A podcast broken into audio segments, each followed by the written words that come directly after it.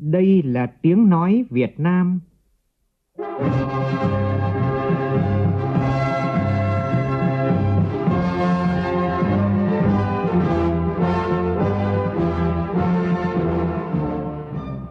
là tiếng nói Việt Nam phát thanh từ Hà Nội, thủ đô nước Cộng hòa xã hội chủ nghĩa Việt Nam.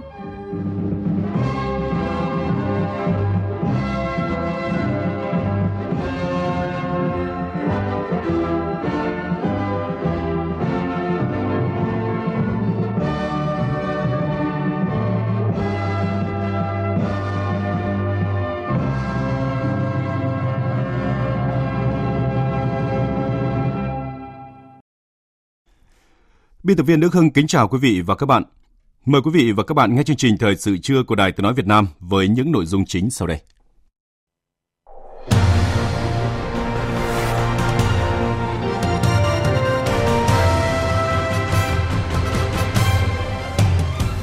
Tổ công tác của Thủ tướng Chính phủ làm việc về tình hình ban hành văn bản quy định chi tiết việc cắt giảm thực chất điều kiện kinh doanh và tình hình thực thi các quy định về điều kiện kinh doanh. Bộ Tài nguyên và Môi trường đề nghị các địa phương chỉ đạo kiểm tra và thông báo lại cho người dân được biết lý do và quyết định thu hồi sổ đỏ đã cấp cho người dân theo quy định. Xảy ra 2 vụ tai nạn giao thông đặc biệt nghiêm trọng tại tỉnh Hòa Bình và Khánh Hòa khiến hàng chục người thương vong. Trong phần tin thế giới, ngoại trưởng 3 nước Trung, Nhật, Hàn bắt đầu hội đàm tại Bắc Kinh. Đây là hội nghị đầu tiên giữa 3 ngoại trưởng kể từ năm 2016, diễn ra trong bối cảnh quan hệ giữa Nhật Bản và Hàn Quốc gần đây giảm sút xuống mức thấp nhất. Thủ tướng Italia, ông Giuseppe Conte tuyên bố từ chức, chính thức đánh dấu sự tan rã của chính phủ liên minh tại nước này.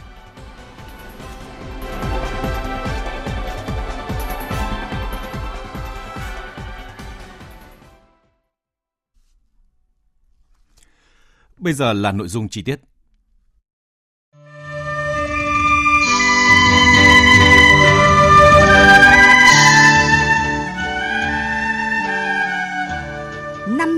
Thực hiện di chúc Chủ tịch Hồ Chí Minh.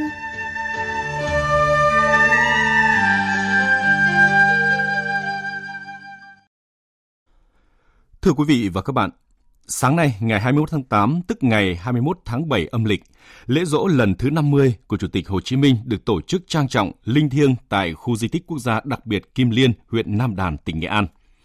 Năm nay tròn 50 năm ngày Bác đi xa và cũng là 50 năm toàn Đảng, toàn dân thực hiện di chúc thiêng liêng của người để cùng nhìn lại những thành tựu cũng như nhìn thẳng vào những khiếm khuyết để khắc phục, xây dựng đất nước ngày càng đàng hoàng, to đẹp hơn như di chúc Bác Hằng mong muốn. Phản ánh của phóng viên Quốc Khánh. Lễ giỗ lần thứ 50 Chủ tịch Hồ Chí Minh được tổ chức trang trọng linh thiêng tại khu di tích quốc gia đặc biệt Kim Liên, huyện Nam Đàn, nơi sinh thành dưỡng dục người con vĩ đại của dân tộc Việt Nam, với nghi lễ truyền thống như lễ khai quang, lễ yết cáo, lễ đại tế và lễ tạ. Dự lễ dỗ có đại diện lãnh đạo tỉnh Nghệ An, huyện Nam Đàn, con cháu dòng họ Nguyễn Sinh trên khắp cả nước và nước ngoài, cùng đông đảo tầng lớp nhân dân đến từ mọi miền đất nước. Tại một số di tích liên quan như nhà thờ dòng họ Nguyễn Sinh, nhà thờ dòng họ Hoàng Xuân, quê nội, quê ngoại của Bác, cũng diễn ra lễ dâng hương, dâng hoa bày tỏ lòng biết ơn sâu sắc đối với công lao trời biển của Chủ tịch Hồ Chí Minh. Tại lễ dỗ Chủ tịch Hồ Chí Minh, các đại biểu bày tỏ lòng biết ơn sâu sắc vô hạn đối với công lao to lớn của Bác đã hy sinh vì sự nghiệp giải phóng dân tộc, đem lại độc lập tự do, thống nhất đất nước. Các đại biểu xin hứa nguyện sẽ tiếp tục đi theo con đường mà Đảng và Bác đã lựa chọn, thực hiện tốt di chúc của Bác để phấn đấu xây dựng đất nước, quê hương ngày càng giàu đẹp, không ngừng học tập và rèn luyện theo đạo đức, tư tưởng, phong cách của Bác. Ông Đoàn Nam, công tác tại Liên hiệp các tổ chức hữu nghị tỉnh Nghệ An, bày tỏ niềm tự hào và xúc động, nói: Tôi được đến thắp hương nhân ngày giỗ của Bác, tôi rất là cảm động. Sắp tới có một cái cầu truyền hình giữa Nghệ An với Sài Gòn. Tôi thấy đấy là một cái việc làm rất có ý nghĩa, không những vấn đề chính trị và vấn đề tình cảm với Bác, cũng rất tốt cho nhân dân chúng ta cả nước và cũng như thế giới tình cảm với Bác. Ông Nguyễn Mỹ Tặng, Phó Hiệu trưởng Trường Chính trị tỉnh Nghệ An chia sẻ, mỗi lần đến dâng hương lên ban thờ tại quê hương của người, mỗi cán bộ, đảng viên cũng như mọi tầng lớp nhân dân có dịp tự nhìn lại mình, liên hệ với mọi công việc của mình đảm nhận để phấn đấu làm việc tốt hơn, có ích cho xã hội, quốc gia, dân tộc. Trong việc giảng dạy của mình thì nhà trường đổi mới cái phương pháp giảng dạy theo cái phong cách tư duy của Chủ tịch Hồ Chí Minh đó là ngắn gọn, xúc tích, dễ nhớ, dễ hiểu và thiết thực hiệu quả. Tăng cường thực hiện chỉ thị số 05 về học tập và làm theo đạo đức phong cách Hồ Chí Minh. Rèn luyện cái ý thức tổ chức kỷ luật cho cán bộ, đảng viên, đặc biệt học viên trong cái việc học và nghiên cứu, cũng như học đi đôi với hành, học để làm cán bộ, học để phục vụ nhân dân. Lễ Giỗ Bác đã trở thành nét văn hóa tâm linh từ nhiều năm nay trên quê hương Bác, thể hiện tấm lòng thành kính của Đảng bộ, chính quyền tỉnh Nghệ An, huyện Nam Đàn và cũng là dịp con cháu dòng họ Nguyễn Sinh tự hào tôn vinh dòng họ. Đặc biệt năm nay lễ Giỗ Bác tròn 50 năm ngày Bác đi xa và cũng là 50 năm toàn Đảng, toàn dân thực hiện di chúc thiêng liêng của Người. Để cùng nhìn lại những thành tựu cũng như nhìn thẳng vào những khiếm khuyết để khắc phục, xây dựng đất nước ngày càng đàng hoàng, to đẹp hơn như di chúc Bác Hằng mong muốn.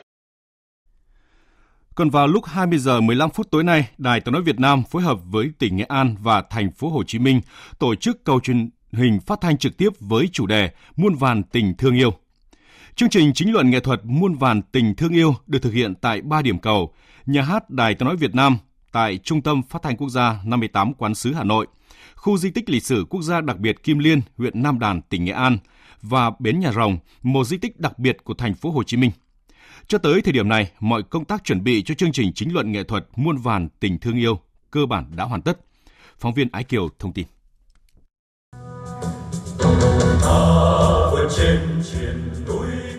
Sau một thời gian dài tập luyện, lần đầu tiên hơn 200 nghệ sĩ diễn viên tại 3 điểm cầu, Nhà hát Đài Tiếng nói Việt Nam, số 58 Quán sứ Hà Nội, Khu di tích lịch sử quốc gia đặc biệt Kim Liên, huyện Nam Đàn, tỉnh Nghệ An và Bến Nhà Rồng, di tích lịch sử đặc biệt của thành phố Hồ Chí Minh cùng hòa lời ca tiếng hát của những màn hợp xướng hùng tráng, thiết tha trong buổi tổng duyệt chương trình Muôn vàn tình thương yêu.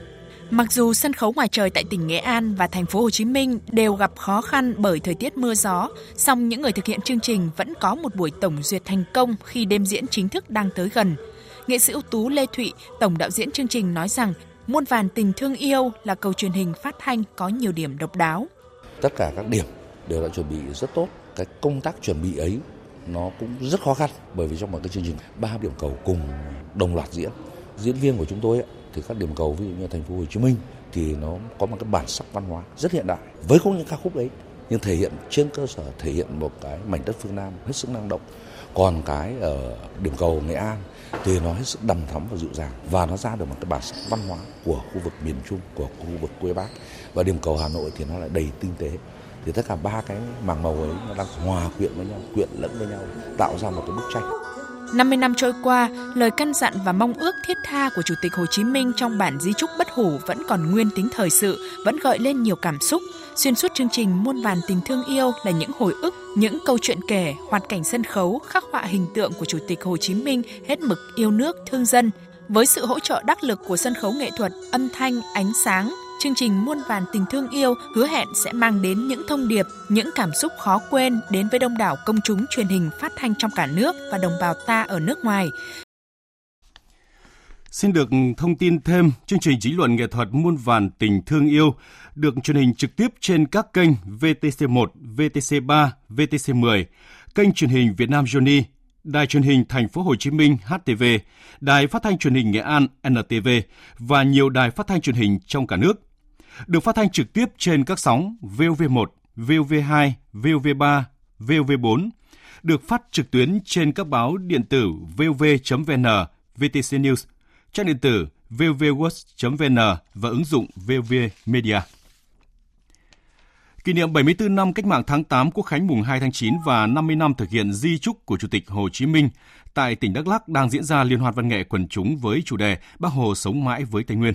Chương trình được khai mạc tối qua. Phóng viên Hương Lý thường trú tại Tây Nguyên đưa tin.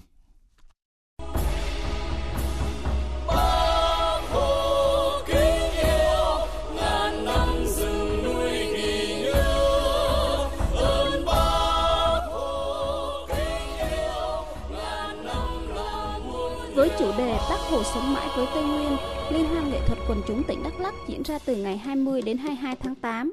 Hơn 600 diễn viên không chuyên đến từ 18 đơn vị là các nhà văn hóa, huyện, thị xã, thành phố, đội văn nghệ, sở ban ngành, các doanh nghiệp, các trường đại học cao đẳng, các đơn vị lực lượng vũ trang trên địa bàn tỉnh.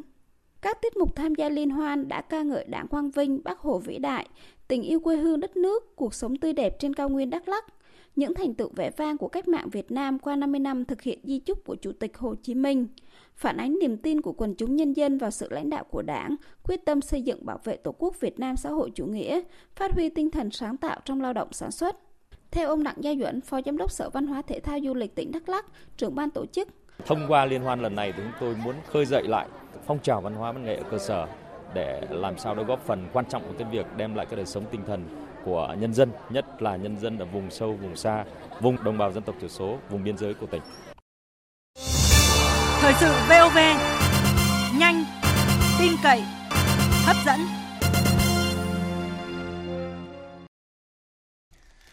Chương trình Thời sự trưa xin được tiếp tục với các tin đáng chú ý khác. Nhận lời mời của chính phủ Qatar, từ ngày 17 tháng 8 đến hôm nay, đồng chí Trương Thị Mai, Ủy viên Bộ Chính trị, Bí thư Trung ương Đảng, trưởng Ban Dân vận Trung ương đã dẫn đầu đoàn đại biểu Đảng ta thăm và làm việc tại Qatar. Tin cho biết. Đoàn đã có các cuộc hội kiến và tiếp xúc với Phó Thủ tướng, Bộ trưởng Ngoại giao, Phó Chủ tịch Quốc hội và Bộ trưởng Bộ Phát triển Hành chính, Lao động và các vấn đề xã hội Qatar, gặp gỡ cộng đồng người Việt và làm việc với Đại sứ quán nước ta tại Qatar. Tại các cuộc tiếp xúc, hai bên nhất trí cần tiếp tục thúc đẩy quan hệ hữu nghị tốt đẹp, tăng cường trao đổi đoàn các cấp, nhất là các đoàn cấp cao, thúc đẩy quốc vương Qatar sớm thăm Việt Nam, tăng cường tham vấn chính trị nhằm trao đổi những vấn đề hai bên cùng quan tâm, góp phần thúc đẩy quan hệ hai nước, tiếp tục phối hợp chặt chẽ hiệu quả tại các diễn đàn đa phương quốc tế và khu vực, hỗ trợ làm cầu nối cho nhau trong việc mở rộng quan hệ với các nước trong khu vực, đẩy mạnh việc ký kết hiệp định miễn thị thực cho người mang hộ chiếu ngoại giao, công vụ, thúc đẩy hợp tác thương mại đầu tư, ủng hộ hợp tác trong lĩnh vực dầu khí, nâng số lượng lao động Việt Nam có tay nghề cao tại Qatar, xem xét việc thành lập nhóm nghị sĩ Quốc hội hai nước, đẩy mạnh công tác bảo hộ công dân, thực hiện một số dự án nhằm hỗ trợ giáo dục trẻ em Việt Nam. Các nhà lãnh đạo Qatar đánh giá cao vai trò vị trí của Việt Nam tại khu vực và trên thế giới, truyền lời mời Tổng Bí thư Chủ tịch nước ta thăm Qatar, bày tỏ coi trọng và mong muốn thúc đẩy hơn nữa quan hệ hợp tác hữu nghị tốt đẹp giữa hai nước, hai quốc hội vì lợi ích của nhân dân hai nước. Sáng nay tại thủ đô Phnom Penh, Vương quốc Campuchia đã diễn ra kỳ họp thứ 17 Ủy ban hỗn hợp Việt Nam Campuchia. Phó Thủ tướng, Bộ trưởng Ngoại giao Phạm Bình Minh dẫn đầu đoàn đại biểu Việt Nam tham dự. Phóng viên thường trú Đài Tiếng nói Việt Nam tại Campuchia đưa tin.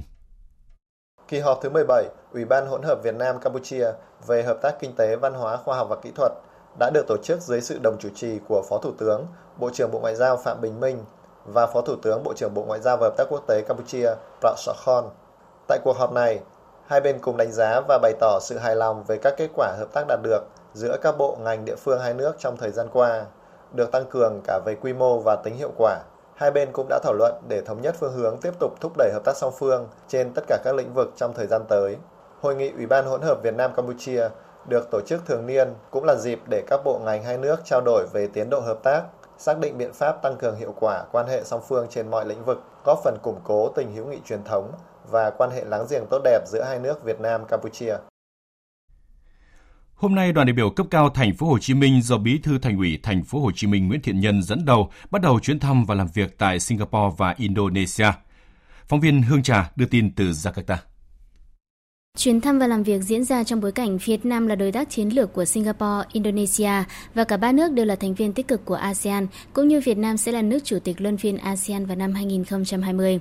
Do vậy, mối quan hệ tích cực giữa Thành phố Hồ Chí Minh với Singapore và Indonesia sẽ góp phần làm sâu sắc thêm mối quan hệ giữa Việt Nam và hai nước trên nói riêng và với các nước trong khu vực nói chung. Tại Indonesia, đoàn sẽ tìm hiểu chiến lược phát triển trong giai đoạn cách mạng công nghiệp 4.0, trao đổi kinh nghiệm hỗ trợ khởi nghiệp như mô hình thúc đẩy khởi nghiệp, thu hút vốn đầu tư, chiến lược xây dựng nền tảng, xác định động lực của tăng trưởng kinh tế, nhất là tại Jakarta, Indonesia.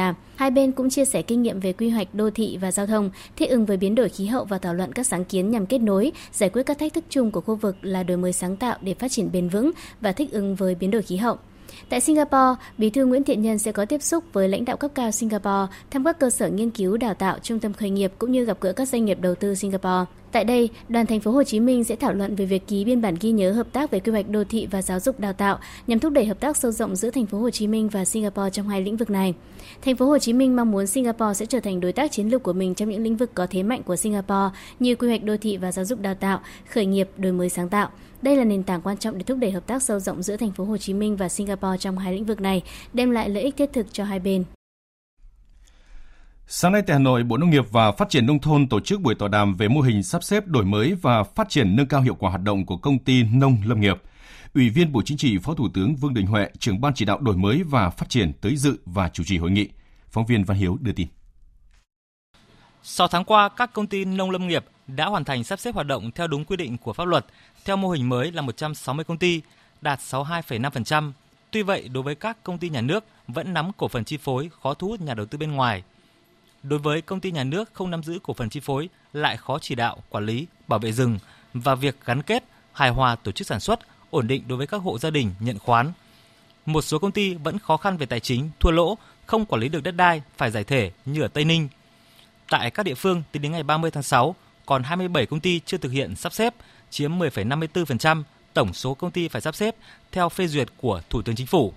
Tại hội nghị, lãnh đạo các địa phương đã nêu một số bất cập, khó khăn, vướng mắc trong quá trình sắp xếp đổi mới các công ty nông lâm nghiệp, như việc xây dựng tiêu chí lựa chọn thành viên thứ 2 trở lên là nội dung mới, phức tạp, cần thận trọng và cân nhắc nhiều nội dung cho phù hợp với thực tế, vừa đảm bảo các quy định của pháp luật. Lựa chọn thành viên thứ 2 trở lên có đủ năng lực, kinh nghiệm và tài chính để xây dựng đề án công ty trách nhiệm hữu hạn 2 thành viên trở lên. Bên cạnh đó, việc xử lý đất giao khoán đảm bảo quyền lợi của người dân, doanh nghiệp nhiều nơi còn chưa tốt, tiềm ẩn tranh chấp, khiếu kiện đông người và kéo dài. Một số địa phương ở khu vực Tây Nguyên xuất hiện nhân tố phức tạp hơn về yêu cầu giải quyết mối quan hệ đất đai của các hộ đang nhận khoán mới đến với người dân tại chỗ. Lãnh đạo Bộ Nông nghiệp và Phát triển Nông thôn cho rằng thời gian tới các bộ ngành và địa phương cần tiếp tục chỉ đạo quyết liệt để các công ty nông lâm nghiệp tiếp tục nâng cao hiệu quả quản trị doanh nghiệp, năng lực tài chính, sản xuất kinh doanh hiệu quả, ứng dụng công nghệ cao, tạo việc làm, nâng cao thu nhập của người lao động, hình thành chuỗi liên kết sản xuất trên địa bàn, nhất là đối với người đang nhận khoán bảo vệ, phát triển rừng. Cắt giảm thủ tục điều kiện kinh doanh mà gắn với quyền lợi của các bộ ngành phải được thực hiện một cách cương quyết, triệt để việc cắt giảm đi vào thực chất. Đây là ý kiến chỉ đạo của Bộ trưởng Chủ nhiệm Văn phòng Chính phủ Mai Tiến Dũng, Tổ trưởng Tổ công tác của Thủ tướng Chính phủ tại buổi làm việc sáng nay với các bộ ngành về tình hình ban hành văn bản quy định chi tiết việc cắt giảm thực chất điều kiện kinh doanh và tình hình thực hiện các quy định về điều kiện kinh doanh. Phóng viên Nguyễn Hằng đưa tin. Tại buổi làm việc, các đại biểu cho rằng tồn tại hiện nay là văn bản quy phạm pháp luật về quản lý kiểm tra chuyên ngành còn nhiều. Theo tổng hợp của Phòng Thương mại và Công nghiệp Việt Nam, còn có đến 335 văn bản quy phạm về quản lý kiểm tra phạm vi còn rộng. Đáng chú ý là còn tình trạng chồng chéo về kiểm tra các hàng hóa khi phải thực hiện cùng lúc, phải chịu nhiều thủ tục, hình thức, kiểm tra chuyên ngành do nhiều đơn vị cùng một bộ phận hoặc nhiều bộ quy định, nhiều mặt hàng chưa gắn mã HS, chưa đầy đủ tiêu chuẩn, quy chuẩn thực hiện khi kiểm tra. Một số bộ ngành chậm ban hành thông tư hướng dẫn gây khó khăn cho doanh nghiệp. Thứ trưởng Cao Quốc Hưng, Bộ Công Thương nêu ý kiến.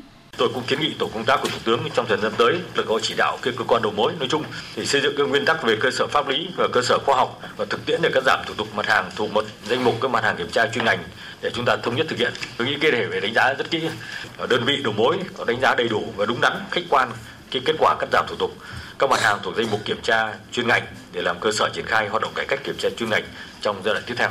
Phát biểu tại buổi làm việc, Bộ trưởng Chủ nhiệm Văn phòng Chính phủ Mai Tiến Dũng cho rằng yêu cầu đặt ra là cải cách hành chính giai đoạn tới tiếp tục tạo bước đột phá vào những vấn đề khó, cắt giảm thủ tục gắn với quyền lợi của các bộ ngành phải cương quyết để cắt giảm đi vào thực chất.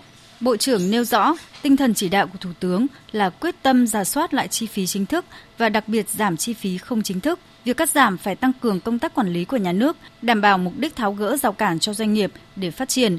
Đối với những văn bản còn nợ đọng, các bộ ngành phải đẩy mạnh triển khai thực hiện đúng tiến độ để tổ công tác báo cáo Chính phủ vào đầu tháng 9 tới, Bộ trưởng Mai Tiến Dũng nhấn mạnh. Chính phủ chỉ đạo rất là mạnh mẽ trong cái năm 2019 thì đó là tiếp tục bãi bỏ đơn giản hóa các quy định về điều kiện kinh doanh và thủ tục hành chính liên quan đến kiểm tra chuyên ngành hàng hóa xuất khẩu và thực thi đầy đủ triệt để những cải cách về điều kiện kinh doanh đã thực hiện trong năm 2018. Và giao các bộ cơ quan ngang bộ ra soát trình Chính phủ bãi bỏ đơn giản hóa các điều kiện kinh doanh không rõ ràng, không cụ thể, không khả thi trước quý 3 2019. Như vậy trước quý 3 2019 thì chúng ta thời gian không còn dài, chúng ta còn phải quyết liệt thực hiện. Liên quan đến việc thu hồi sổ đỏ đất đai, nhà ở, công trình xây dựng đã cấp trong thời gian qua, Bộ Tài nguyên và Môi trường vừa có văn bản đề nghị Ủy ban nhân dân các tỉnh, thành phố chỉ đạo kiểm tra, thông báo lại cho người dân được biết lý do và quyết định thu hồi sổ đỏ đã cấp cho người dân theo quy định. Tin cho biết. Thông tin từ Bộ Tài nguyên và Môi trường cho biết trong thời gian qua, cơ quan báo chí phản ánh ở một số địa phương đã thu hồi giấy chứng nhận quyền sử dụng đất, giấy chứng nhận quyền sở hữu nhà ở và quyền sử dụng đất ở, giấy chứng nhận quyền sở hữu nhà ở, giấy chứng nhận quyền sở hữu công trình xây dựng, giấy chứng nhận quyền sử dụng đất, quyền sở hữu nhà ở và tài sản khác gắn liền với đất, gọi tắt là sổ đỏ đã cấp cho người dân. Theo quy định, việc thu hồi sổ đỏ trong trường hợp cơ quan nhà nước có thẩm quyền cấp sổ đỏ, phát hiện sổ đỏ đã cấp không đúng quy định của pháp luật về đất đai phải được kiểm tra và thông báo lại cho người sử dụng đất biết rõ lý do và quyết định thu hồi sổ đỏ đã cấp. Trước đó, Bộ Tài nguyên và Môi trường đã đề nghị Ủy ban Nhân dân thành phố Hà Nội dừng việc thu hồi sổ đỏ đã cấp cho cư dân tại các chung cư Mường Thanh, chỉ đạo thanh tra xử lý sai phạm của chủ đầu tư, các cơ quan có liên quan ở địa phương để xảy ra sai phạm trong quản lý đầu tư xây dựng, quản lý quy hoạch kiến trúc. Xin được tiếp tục với một thông tin đáng chú ý khác.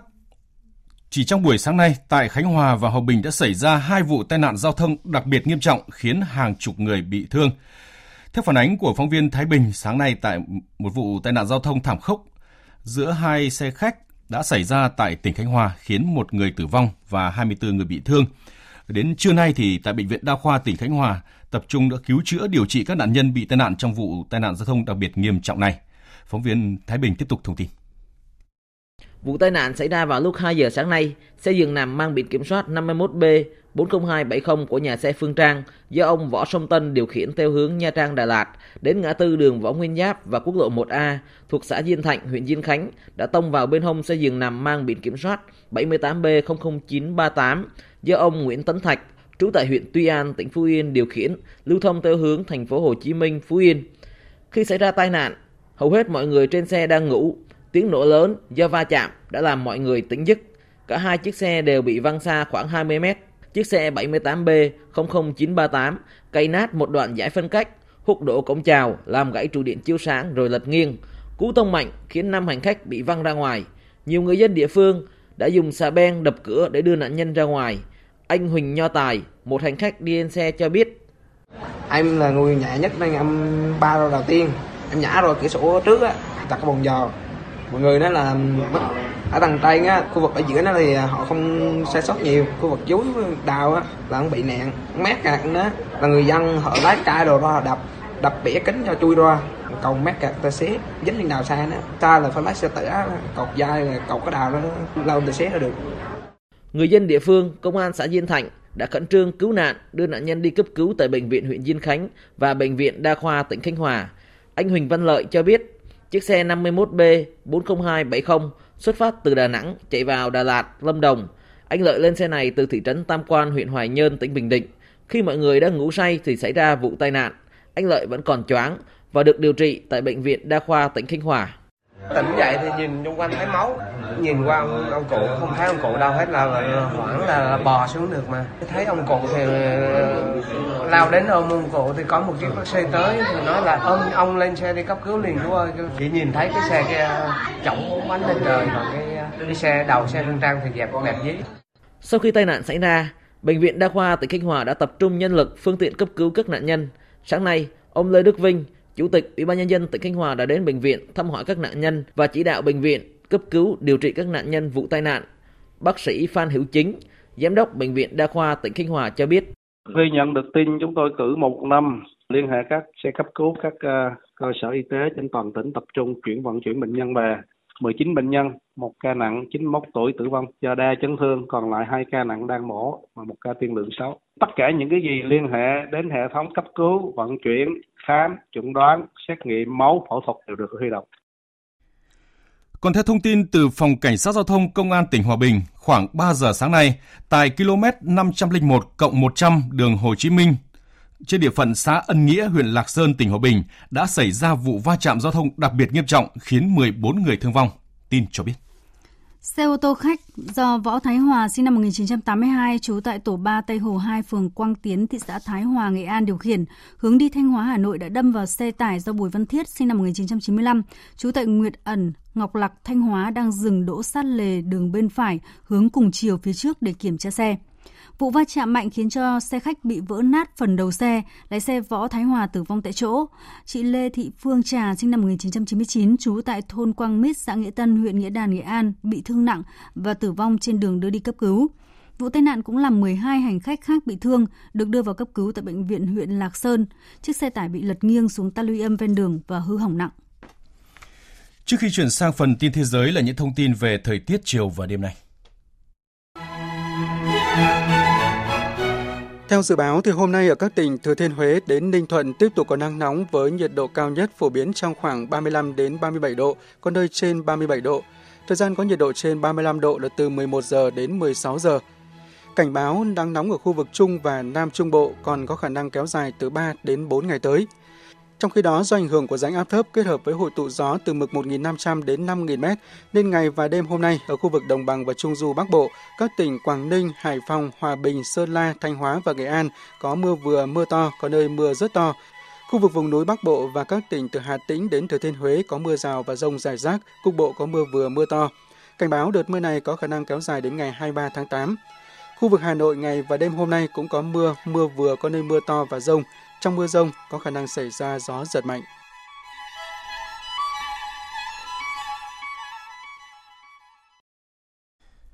Xin được tiếp tục với phần tin thế giới đáng chú ý. Hội đồng Bảo an Liên Hợp Quốc sẽ tổ chức một phiên họp khẩn cấp vào ngày mai theo đề nghị của phía Nga và Trung Quốc để bàn về chương trình tên lửa của Mỹ. Hội nghị thượng đỉnh ba bên Nhật-Trung-Hàn được tổ chức lần đầu tiên vào năm 2008 tại Nhật Bản, được duy trì tổ chức hàng năm luân phiên tại ba nước này. Tuy nhiên, hội nghị này cũng có thời gian bị đình chỉ do căng thẳng trong quan hệ giữa ba nước. Gần đây, mối quan hệ giữa Nhật Bản và Hàn Quốc đã giảm xuống mức thấp nhất kể từ khi bình thường hóa vào năm 1965. Dư luận Nhật Bản hết sức quan tâm liệu ngoại trưởng ba nước có thể mở đường cho việc tổ chức hội nghị thượng đỉnh ba bên vào cuối năm hay không, khi Thủ tướng Nhật Bản Abe Shinzo và Tổng thống Hàn Quốc Moon Jae-in đã có những dấu hiệu nhượng bộ. Ngoài ra, Nhật Bản cũng mong muốn thúc giục Trung Quốc và Hàn Quốc thực hiện đầy đủ các nghị quyết trừng phạt đối với Cộng hòa Dân chủ Nhân dân Triều Tiên, trong bối cảnh nước này liên tục tiến hành các vụ thử tên lửa thời gian gần đây. Tổng thống Mỹ Donald Trump bày tỏ sự ủng hộ về việc Nga trở lại nhóm G7. Thông điệp này được ông chủ Nhà Trắng đưa ra chỉ vài ngày trước khi khai mạc hội nghị thượng đỉnh nhóm các nước công nghiệp phát triển G7 ở Pháp, báo hiệu những căng thẳng có thể tiếp diễn tại câu lạc bộ các cường quốc tinh hoa nhất thế giới này. Biên tập viên Phạm Hà thông tin. Đây không phải là lần đầu tiên Tổng thống Trump đưa ra ý tưởng về việc Nga trở lại G7, gồm các nước Mỹ, Đức, Nhật Bản, Pháp, Anh, Italia và Canada. Tháng 6 năm ngoái, Tổng thống Trump cũng đã đưa ra đề nghị Nga nên tham dự hội nghị thượng đỉnh G7 tại Canada. Phát biểu với các phóng viên tại Nhà Trắng hôm qua, Tổng thống Trump tiếp tục khẳng định sẽ phù hợp hơn nhiều khi Nga là thành viên trong nhóm các cường quốc thế giới.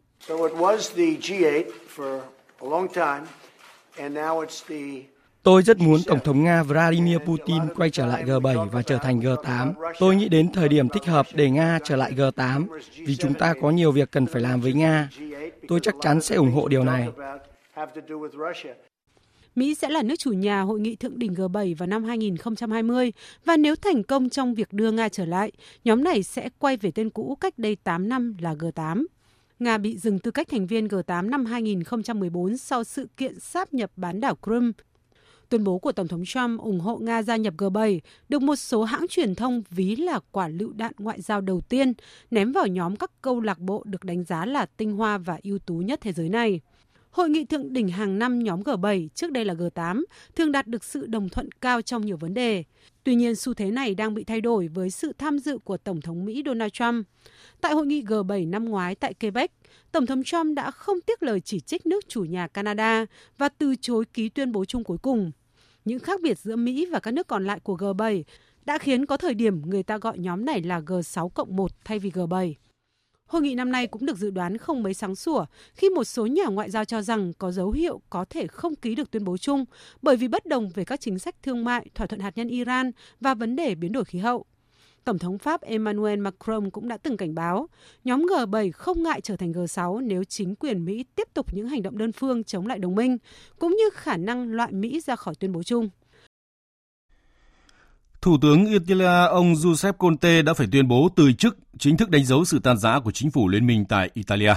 Tin của phóng viên Huỳnh Điệp thường trú tại Pháp theo dõi khu vực Tây Âu.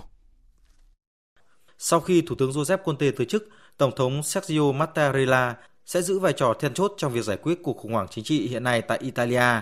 Trong số các kịch bản sắp tới cho chính phủ Italia, khả năng Tổng thống Italia yêu cầu Thủ tướng Giuseppe Conte tiếp tục tại vị để lãnh đạo một chính phủ chuyển tiếp cũng được đề cập tới. Kịch bản này nhằm giúp Italia tiếp tục các kế hoạch quan trọng của đất nước, đặc biệt là việc xây dựng kế hoạch ngân sách năm 2020 nhằm giúp Italia giải quyết khoản thâm hụt ngân sách lên tới 23 tỷ euro hiện nay. Trong trường hợp đơn từ chức ông Giuseppe Conte được chấp thuận, các cuộc tham vấn sẽ diễn ra giữa các chính đảng lớn nhằm mục tiêu hình thành một chính phủ liên minh mới. Phát biểu trước Thượng viện, ông Giuseppe Conte cho rằng Đảng cực hữu Liên đoàn phương Bắc đề xuất bỏ phiếu bất tín nhiệm đối với ông là vấn đề nghiêm trọng và có thể dẫn tới những hậu quả về kinh tế cũng như chính trị cho nước này. Bên cạnh đó, Thủ tướng Italia đã chỉ trích ông Matteo Salvini, lãnh đạo đảng này, đã hành động vô trách nhiệm chỉ vì lợi ích cá nhân và lợi ích của Đảng Liên đoàn phương Bắc.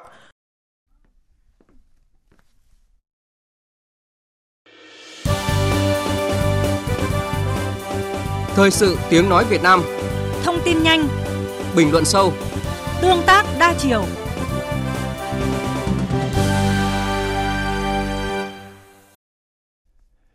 Thưa quý vị và các bạn, trước việc Trung Quốc tiếp tục đưa nhóm tàu Hải Dương 8 vi phạm vùng biển thuộc chủ quyền của Việt Nam, dư luận trong và ngoài nước tiếp tục lên tiếng phản đối.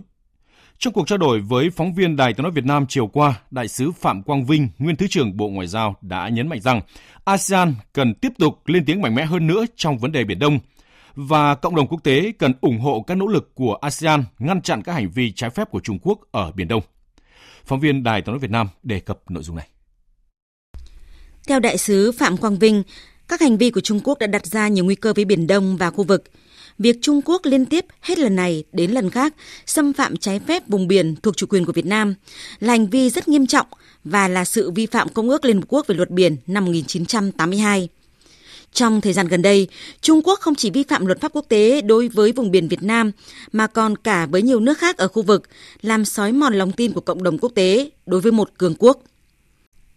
Nhìn lại những diễn biến tại Biển Đông những năm gần đây, có thể thấy việc Trung Quốc đưa nhóm tàu Hải Dương 8 và các tàu hộ tống xâm phạm vùng đặc quyền kinh tế, vùng biển thềm lục địa của Việt Nam là một sự nối dài kế hoạch hiện thực hóa các tham vọng của Trung Quốc nhằm độc chiếm Biển Đông.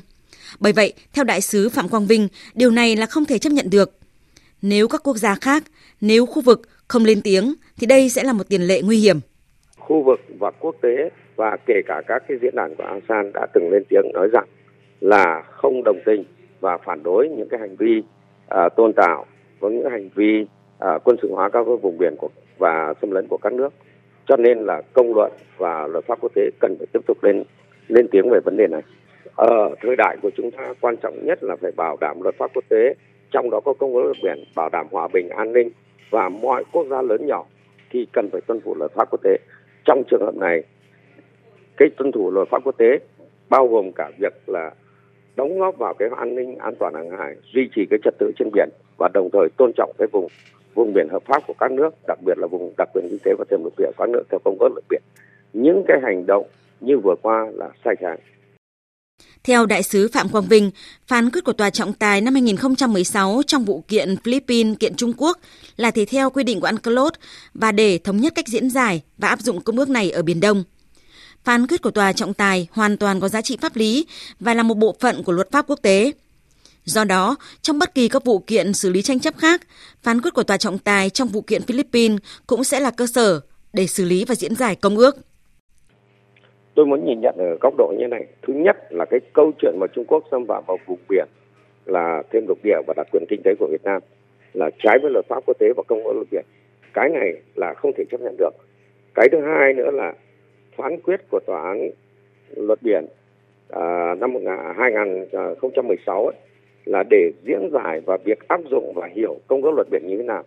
Cho nên cái phán quyết này sẽ là một bộ phận của luật pháp quốc tế. Và trong cái phán quyết thì đã nhấn mạnh cái chuyện rằng là này, bác bỏ cái căn cứ dùng lịch sử để khẳng định cái đòi hỏi chủ quyền của Trung Quốc và bác bỏ cái đòi hỏi được loại bỏ của Trung Quốc.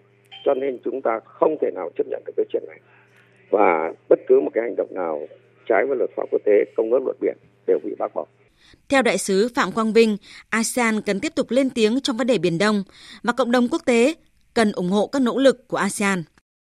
Đối với khu vực, đối với quốc tế và đặc biệt là đối với ASEAN, điều quan trọng nhất ở đây là làm sao bảo đảm được một là hòa bình, ổn định và hợp tác phát triển ở khu vực bao gồm cả hòa bình, ổn định, an ninh an toàn hàng hải ở Biển Đông. Cái thứ hai nữa là phải bảo đảm được cái tuân thủ luật pháp quốc tế, trong đó có Công ước luật biển.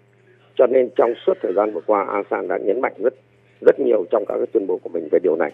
Và trong những cái trường hợp Trung Quốc đang vi phạm hiện nay, bao gồm cả vi phạm vùng biển Việt Nam ở Bãi Tư Chính, thì ASEAN cần tiếp tục lên tiếng.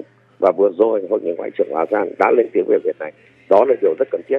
Và quốc tế, các nước trong khu vực, các nước trong và ngoài khu vực cần phải ủng hộ cái tiếng nói của ASEAN. Cũng theo Đại sứ Phạm Quang Vinh, ASEAN hiện đang cùng Trung Quốc thúc đẩy đàm phán Bộ Quy tắc ứng xử trên Biển Đông, gọi tắt là COC.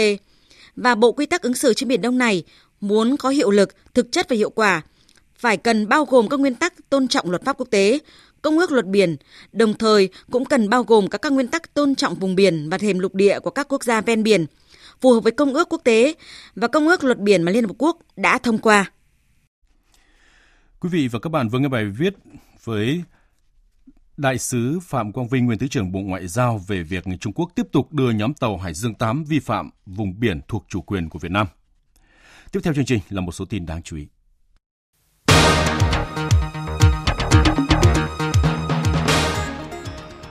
Bắt tạm giam Phó Chủ tịch và Nguyên Chủ tịch Ủy ban nhân dân thành phố Trà Vinh. Mỹ và Venezuela xác nhận các cuộc gặp giữa quan chức cấp cao hai bên.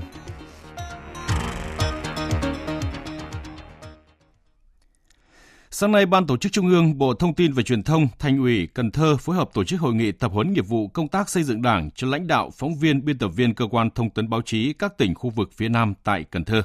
Phóng viên Hồng Phương, thường trú tại đồng bằng sông Cửu Long đưa tin.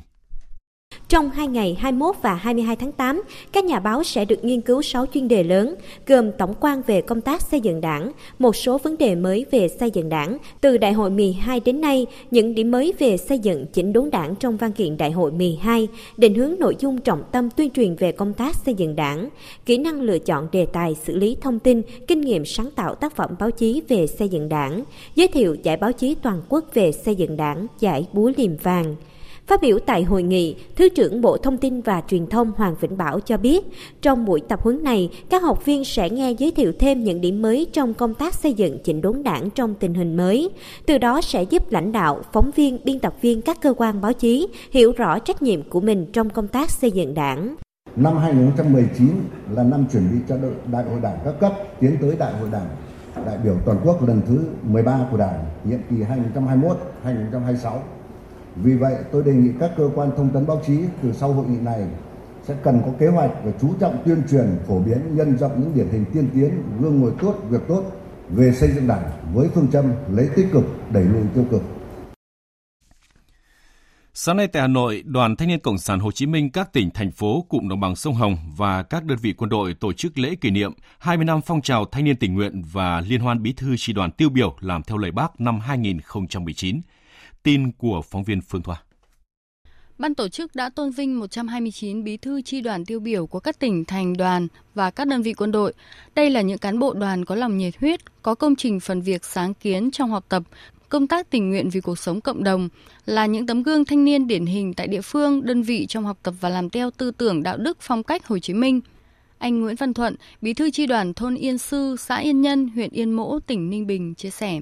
Vì phát triển kinh tế, các đồng chí đoàn viên thanh niên ở nông thôn phải đi làm ăn xa thì đấy cũng là một trong những cái điều kiện rất là khó khăn trong công tác tổ chức xây dựng cái kế hoạch để triển khai công tác sinh hoạt đoàn ở cơ sở thôn xóm.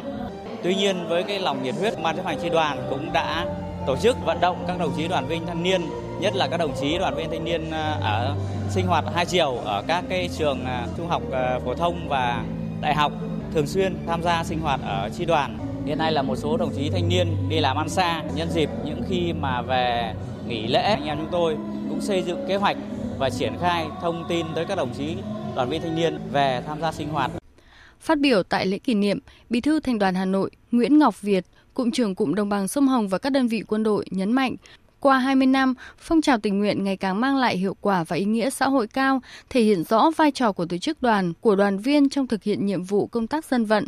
Những bí thư chi đoàn tiêu biểu cần xác định luôn xung kích tình nguyện, đi đầu trong học tập nghiên cứu khoa học, lao động sáng tạo, tình nguyện vì cuộc sống cộng đồng, thường xuyên trau dồi đạo đức cách mạng, bảo vệ vững chắc chủ quyền thiêng liêng của Tổ quốc, trở thành người công dân trẻ vừa hồng vừa chuyên. Còn sáng nay tại thành phố Buôn Ma Thuột, tỉnh Đắk Lắk, Cục Chính trị Bộ Tư lệnh Quân khu 5 tổ chức hội nghị sơ kết giữa nhiệm kỳ thực hiện nghị quyết Đại hội đại biểu Phụ nữ toàn quốc lần thứ 12, chương trình hành động phụ nữ quân đội giai đoạn 2016-2021. Tin của phóng viên Tuấn Long tại Tây Nguyên. Hội Phụ nữ Bộ Tư lệnh Quân khu 5 hiện có 62 tổ chức hội trực thuộc với trên 2.000 hội viên đang sinh hoạt tại 11 bộ chỉ huy quân sự tỉnh, thành phố, các đoàn kinh tế quốc phòng, khu vực Duyên Hải Nam Trung Bộ và Tây Nguyên. 3 năm qua, các hội đã triển khai có hiệu quả phong trào thi đua, phụ nữ quân đội đoàn kết sáng tạo, hoàn thành tốt nhiệm vụ, xây dựng gia đình hạnh phúc, xứng danh bộ đội Cụ Hồ. Các cấp hội cũng đã có sự đổi mới, nâng cao chất lượng, học tập, quán triệt, tuyên truyền, triển khai thực hiện các nghị quyết của Đảng, nghị quyết Đại hội Phụ nữ các cấp, đẩy mạnh xây dựng đội ngũ cán bộ theo phương châm kỷ cương, năng động, đoàn kết. Tham gia đóng góp được trên 2 tỷ đồng hỗ trợ phụ nữ biên giới và hải đảo phát triển kinh tế xã hội, xóa đói giảm nghèo. Đại úy Lê Thị Hồng Vân, trưởng ban Phụ nữ Quân khu 5 cho biết: Chúng tôi tập trung làm thế nào để đa dạng hóa, đổi mới các hoạt động. Chúng tôi cũng sẽ tiếp tục tổ chức nhiều cái hoạt động là hướng về cho chị em nâng cao kỹ năng chăm sóc, xây dựng gia đình bền vững, tạo cho chị em có sự gắn kết với nhau ở nhiều đơn vị và học tập trao đổi nhiều mô hình hoạt động hiệu quả. Chúng tôi đã biểu dương 21 mô hình hoạt động tiêu biểu phụ nữ và chính cái biểu dương này thì phụ nữ lại học tập rất là nhiều mô hình phù hợp với mình và giải quyết những khó khăn vướng mắc ở cơ sở.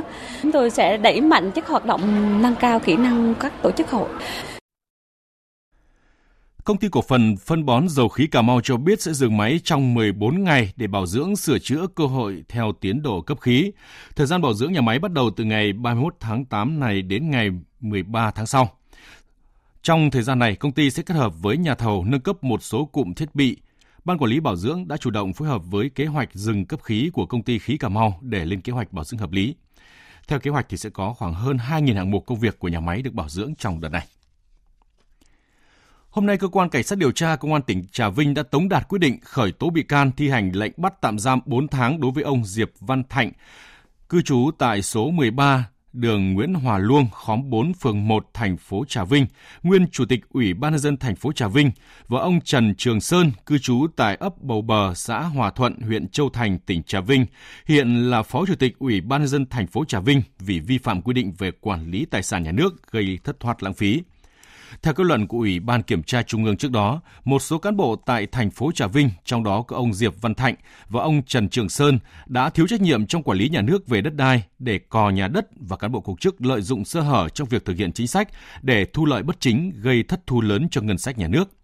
Liên quan đến vụ việc này, Cơ quan Cảnh sát điều tra Công an tỉnh Trà Vinh đã ra quyết định khởi tố bị can, thi hành lệnh bắt tạm giam 9 bị can, trong đó có 5 bị can nguyên là lãnh đạo và cán bộ Phòng Tài nguyên và Môi trường thành phố Trà Vinh.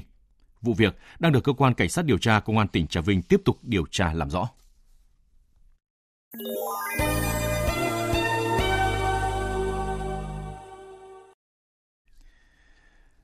Theo tin của phóng viên Việt Nga thường trú tại Australia, trong cuộc gặp gỡ báo chí vào sáng nay, Thủ tướng Australia Scott Morrison thông báo nước này sẽ gửi tàu chiến, máy bay do thám và nhân viên quốc phòng tham gia chiến dịch tuần tra tại eo biển Hormuz.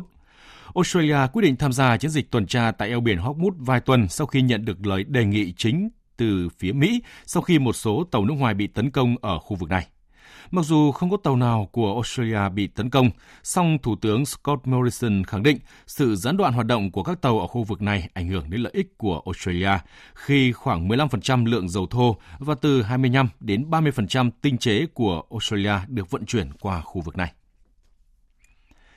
Tổng thống Venezuela Nicolas Maduro vừa xác nhận thông tin các quan chức nước này đã có các cuộc gặp tiếp xúc với giới chức Mỹ trong vài tháng qua.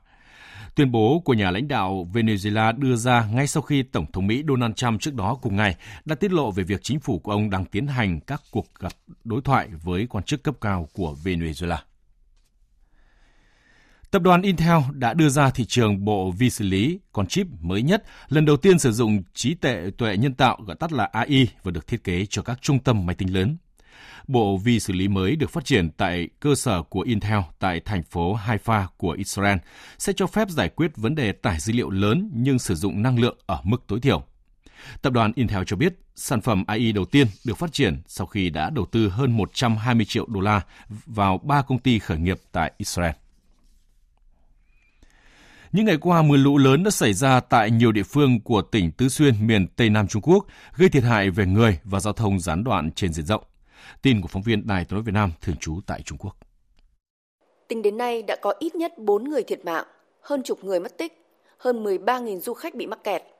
Đa số trong số đó đã được đưa đến nơi an toàn, song vẫn còn khoảng gần 100 người chưa thể ra khỏi khu vực nguy hiểm.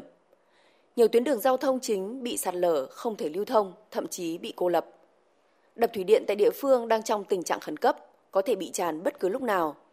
Nhiều nơi không có điện và bị cắt đứt liên lạc với bên ngoài. Do liên lạc bị đứt đoạn nên các con số thống kê thiệt hại do mưa lũ vẫn đang trong quá trình xác minh và liên tục được cập nhật.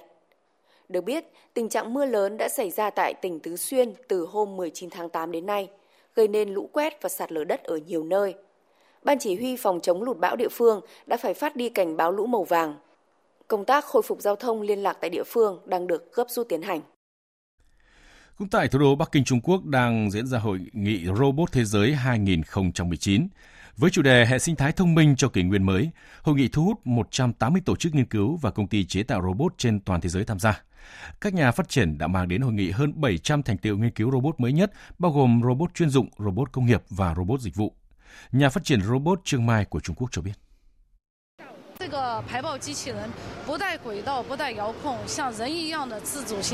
Robot xử lý chất nổ này có thể tự động đi lại như người. Nó có khả năng tìm thấy chất nổ, sau đó đào nó ra hoặc đặt một thiết bị trên nó để hạn chế phát nổ. Robot cũng có thể mang vật nổ đến một khoảng cách an toàn để kích nổ, giảm rủi ro cho những người làm việc trong một số ngành công nghiệp mang tính rủi ro cao. Tiếp theo chương trình là trang tin đầu tư tài chính và bản tin thể thao. Trang tin đầu tư tài chính. Thưa quý vị và các bạn, giá vàng lại tăng. Cụ thể, giá vàng miếng trong nước được Tập đoàn Vàng bạc Đá quý Doji niêm yết mua vào ở mức 41.500.000 đồng một lượng và bán ra 42 triệu đồng, tăng 100.000 đồng ở chiều mua vào. Công ty Bảo Tín Minh Châu niêm yết giá vàng dòng Thăng Long 4 số 9 mua vào ở mức 40.950.000 đồng một lượng và bán ra 41.850.000 đồng một lượng. Giá vàng thế giới giao ngay đứng ở mức 1.508 đô la Mỹ một ounce. Ngân hàng Nhà nước công bố tỷ giá trung tâm của đồng Việt Nam với đô la Mỹ hôm nay ở mức 23.120 đồng đổi 1 đô la. Tại Vietcombank và Vietinbank và BIDV niêm yết quanh mức 23.141 đồng một đô la mua vào và 23.261 đồng một đô la bán ra. Chủ tịch Ủy ban Nhân dân thành phố Hà Nội Nguyễn Đức Trung vừa tiếp đoàn công tác làng Kawakami, được mệnh danh là làng thần kỳ của Nhật Bản, do ông Fujihara Tazahiko, trưởng làng dẫn đầu đang tìm hiểu cơ hội đầu tư phát triển nông nghiệp chất lượng cao và nhà máy sản xuất cơ khí công nghệ cao tại Hà Nội. Thưa quý vị và các bạn, còn trên thị trường chứng khoán, cổ phiếu dầu khí dậy sóng, VN Index vượt mốc 990 điểm. Cụ thể, thị trường diễn biến với tâm lý khá tích cực, dòng tiền không chỉ tập trung vào một vài nhóm ngành như những phiên trước mà có sự lan tỏa khá tốt. Nhóm dầu khí sau giai đoạn điều chỉnh mạnh vừa qua đang thu hút dòng tiền khá tốt và các cổ phiếu như GAS, PVD đều tăng mạnh. Thanh khoản thị trường khá tốt với giá trị khớp lệnh ba sàn đạt 1.100 tỷ đồng. Về giao dịch khối ngoại thì đang mua dòng hơn 140 tỷ đồng trên toàn thị trường, trong đó riêng CMG được mua dòng với giá trị xấp xỉ 142 tỷ đồng. Kết thúc phiên giao dịch, VN Index đạt 990 điểm, HNX Index đạt 102 điểm. Đầu tư tài chính biến cơ hội thành hiện thực.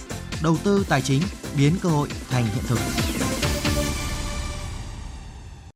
Thưa quý vị và các bạn, thị trường bất động sản công nghiệp trong giai đoạn 2019-2021 được các chuyên gia đánh giá là sẽ phát triển tốt trong tương lai gần. Việt Nam đang nắm bắt được cơ hội khi các tập đoàn kinh tế lớn từ Hàn Quốc, Nhật Bản đầu tư mở rộng các chuỗi dịch vụ tại Việt Nam để tận dụng cơ hội chi phí rẻ hơn các nước khác trong khu vực. Phóng viên Hà Nho thông tin chi tiết. Sở dĩ kỳ vọng thị trường bất động sản công nghiệp sẽ phát triển do những chính sách đối với thị trường này đã phát huy tác dụng. Thị trường tăng trưởng với xu hướng mở đã khiến lượng vốn đầu tư tại các khu công nghiệp, khu sản xuất tăng cao. Nhiều tỉnh thành đã hình thành các trung tâm phát triển kinh tế như Quảng Ninh, Hải Phòng. Vì vậy, các doanh nghiệp trong nước cần biết tận dụng lợi thế của mình để hợp tác với các nhà đầu tư nước ngoài vào lĩnh vực bất động sản công nghiệp. Ông Lê Anh Dũng, giám đốc kinh doanh tập đoàn TNI Holding Việt Nam phân tích. Các doanh nghiệp liên quan như là các cái chuỗi mà phục vụ cho các nhà máy sản xuất đại trà ở Việt Nam như hạ tầng Samsung, như là LG cho các hệ thống của Nhật. Nhiều thì rất nhiều, đến hàng tá, nhà đầu tư nước ngoài cũng đã thực hiện triển khai ở đây. Thì tôi cũng mong muốn rằng là trong khoảng thời gian 5 năm tới chúng ta đã được hỗ trợ tốt rồi thì chúng ta cần phải cải thiện nhiều hơn, chuyên nghiệp hơn. Những đơn vị mà hạ tầng là luôn luôn cố gắng để có được những luồng đầu tư tốt và luôn luôn cố gắng để hợp tác cùng tất cả các đối tác. Chính sách đổi mới mở cửa của Việt Nam đã thu hút được một lượng vốn đầu tư đáng kể từ nước ngoài, điển hình như tập đoàn Samsung công bố đầu tư hơn 17 tỷ đô la Mỹ vào Việt Nam, trong khi chi phí đối với các doanh nghiệp khi hoạt động tại các quốc gia khác trong khu vực đang ngày càng cao, thì việc lựa chọn Việt Nam để đầu tư sản xuất cũng mở ra cơ hội để Việt Nam đón đầu phát triển thị trường này. Tuy vậy, theo các chuyên gia, muốn bất động sản công nghiệp phát triển thì Việt Nam cần sớm khắc phục những bất cập như hạ tầng kết nối đa phương chưa thuận tiện, thiếu đồng bộ, chưa đáp ứng được yêu cầu của các tập đoàn lớn của nước ngoài, mất cân đối giữa vận tải đường bộ và các loại hình vận tải khác như là đường sắt, đường thủy hay vận tải hàng hóa đường bộ làm tăng chi phí vận chuyển. Chỉ tính riêng chi phí logistics vẫn ở mức khoảng từ 18 đến 20% GDP thì so với khu vực là khá cao. Do vậy, cải thiện tình trạng này sẽ là cơ sở để thực hiện thu hút nguồn vốn đầu tư vào bất động sản công nghiệp, cũng như hiện thực hóa bằng lợi nhuận từ phân khúc này. Đối với một tỉnh còn nhiều khó khăn như Sóc Trăng, ông Lý Túc Ngân, Phó Ban Quản lý Khu Công nghiệp Sóc Trăng nêu giải pháp để thu hút đầu tư vào 4 khu công nghiệp của tỉnh.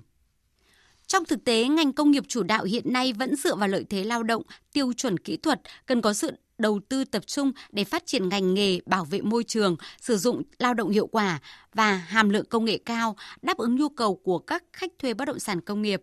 Ông Nguyễn Trần Nam, Chủ tịch Hiệp hội Bất động sản Việt Nam cũng nhiều lần đặt vấn đề, muốn bất động sản công nghiệp phát triển thì việc đầu tiên là ta phải thu hút được nhà đầu tư mạnh. Mà muốn như vậy thì quy hoạch cần được lập đồng bộ và công bố công khai để cho các nhà đầu tư nghiên cứu, nắm bắt cơ hội và tham gia đầu tư sớm.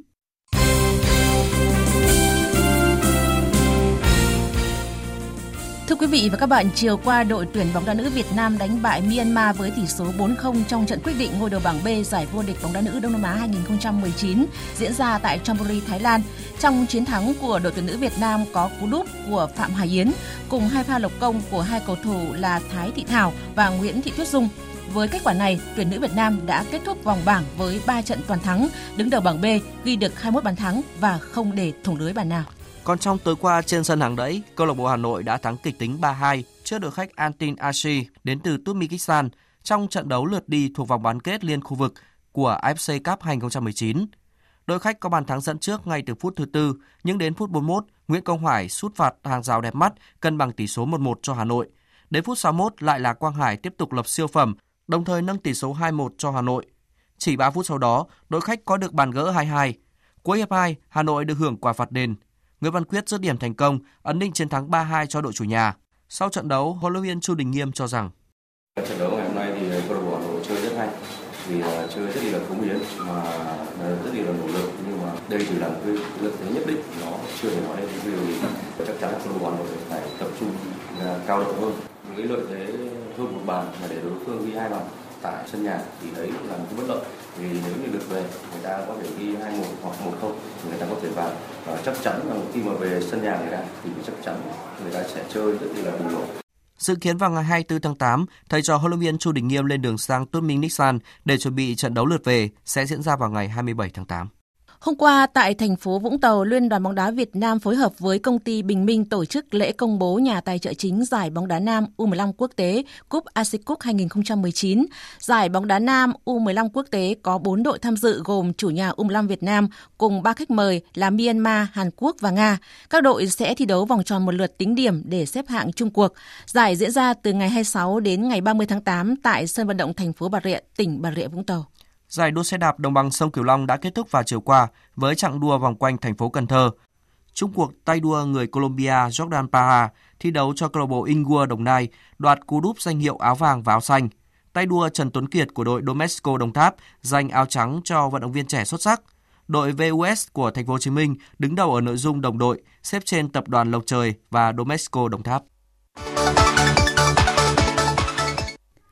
quý vị và các bạn, rạng sáng nay diễn ra các trận đấu sớm thuộc vòng 4 giải hạng nhất nước Anh. Đội bóng cũ của huấn luyện viên Frank Lampard là Derby County gây thất vọng khi để thua trên sân nhà trước đối thủ bị đánh giá thấp hơn là Bristol City, trong khi Sheffield Wednesday thắng nhẹ Luton Town để tạm chiếm ngôi đầu bảng.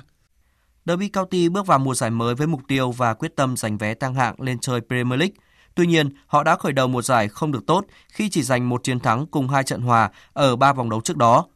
Trong trận gặp Bristol City ở vòng 4 trên sân nhà rạng sáng nay, đội bóng của tân huấn luyện viên Philippe Cocard khởi đầu không được tốt và để thua với tỷ số chung cuộc 1-2. Tiếp xúc với truyền thông sau trận đấu, huấn luyện viên Philippe Cocard của Derby County thất vọng. Tôi rất thất vọng vì đã để thua trên sân nhà. Chúng tôi đã khởi đầu không được tốt. Có nhiều điểm tôi chưa hài lòng ở trận đấu này. Sau bàn thua đầu tiên, tinh thần của các cầu thủ có vẻ như bị trùng xuống. Chúng tôi không kiểm soát được nhiều bóng và mắc lỗi trong bàn thua thứ hai. Khi chúng tôi gỡ được một bàn, tôi đã nghĩ đến một kết quả hòa. Ở một trận đấu đáng chú ý khác, đội bóng từng nhiều lần góp mặt ở sân chơi Premier League là Birmingham City đã đánh bại Barnsley 2-0 trên sân nhà. Trả lời truyền thông sau trận đấu, huấn luyện viên Pep Clotet của Birmingham City nói ông hài lòng về kết quả cũng như tinh thần thi đấu của các cầu thủ. Chúng tôi có chút lo lắng khi đối mặt với đối thủ có lối chơi quyết liệt. Tuy nhiên, các cầu thủ đã khởi đầu và kết thúc trận đấu tốt. Kết quả này giúp chúng tôi thăng tiến trên bảng xếp hạng.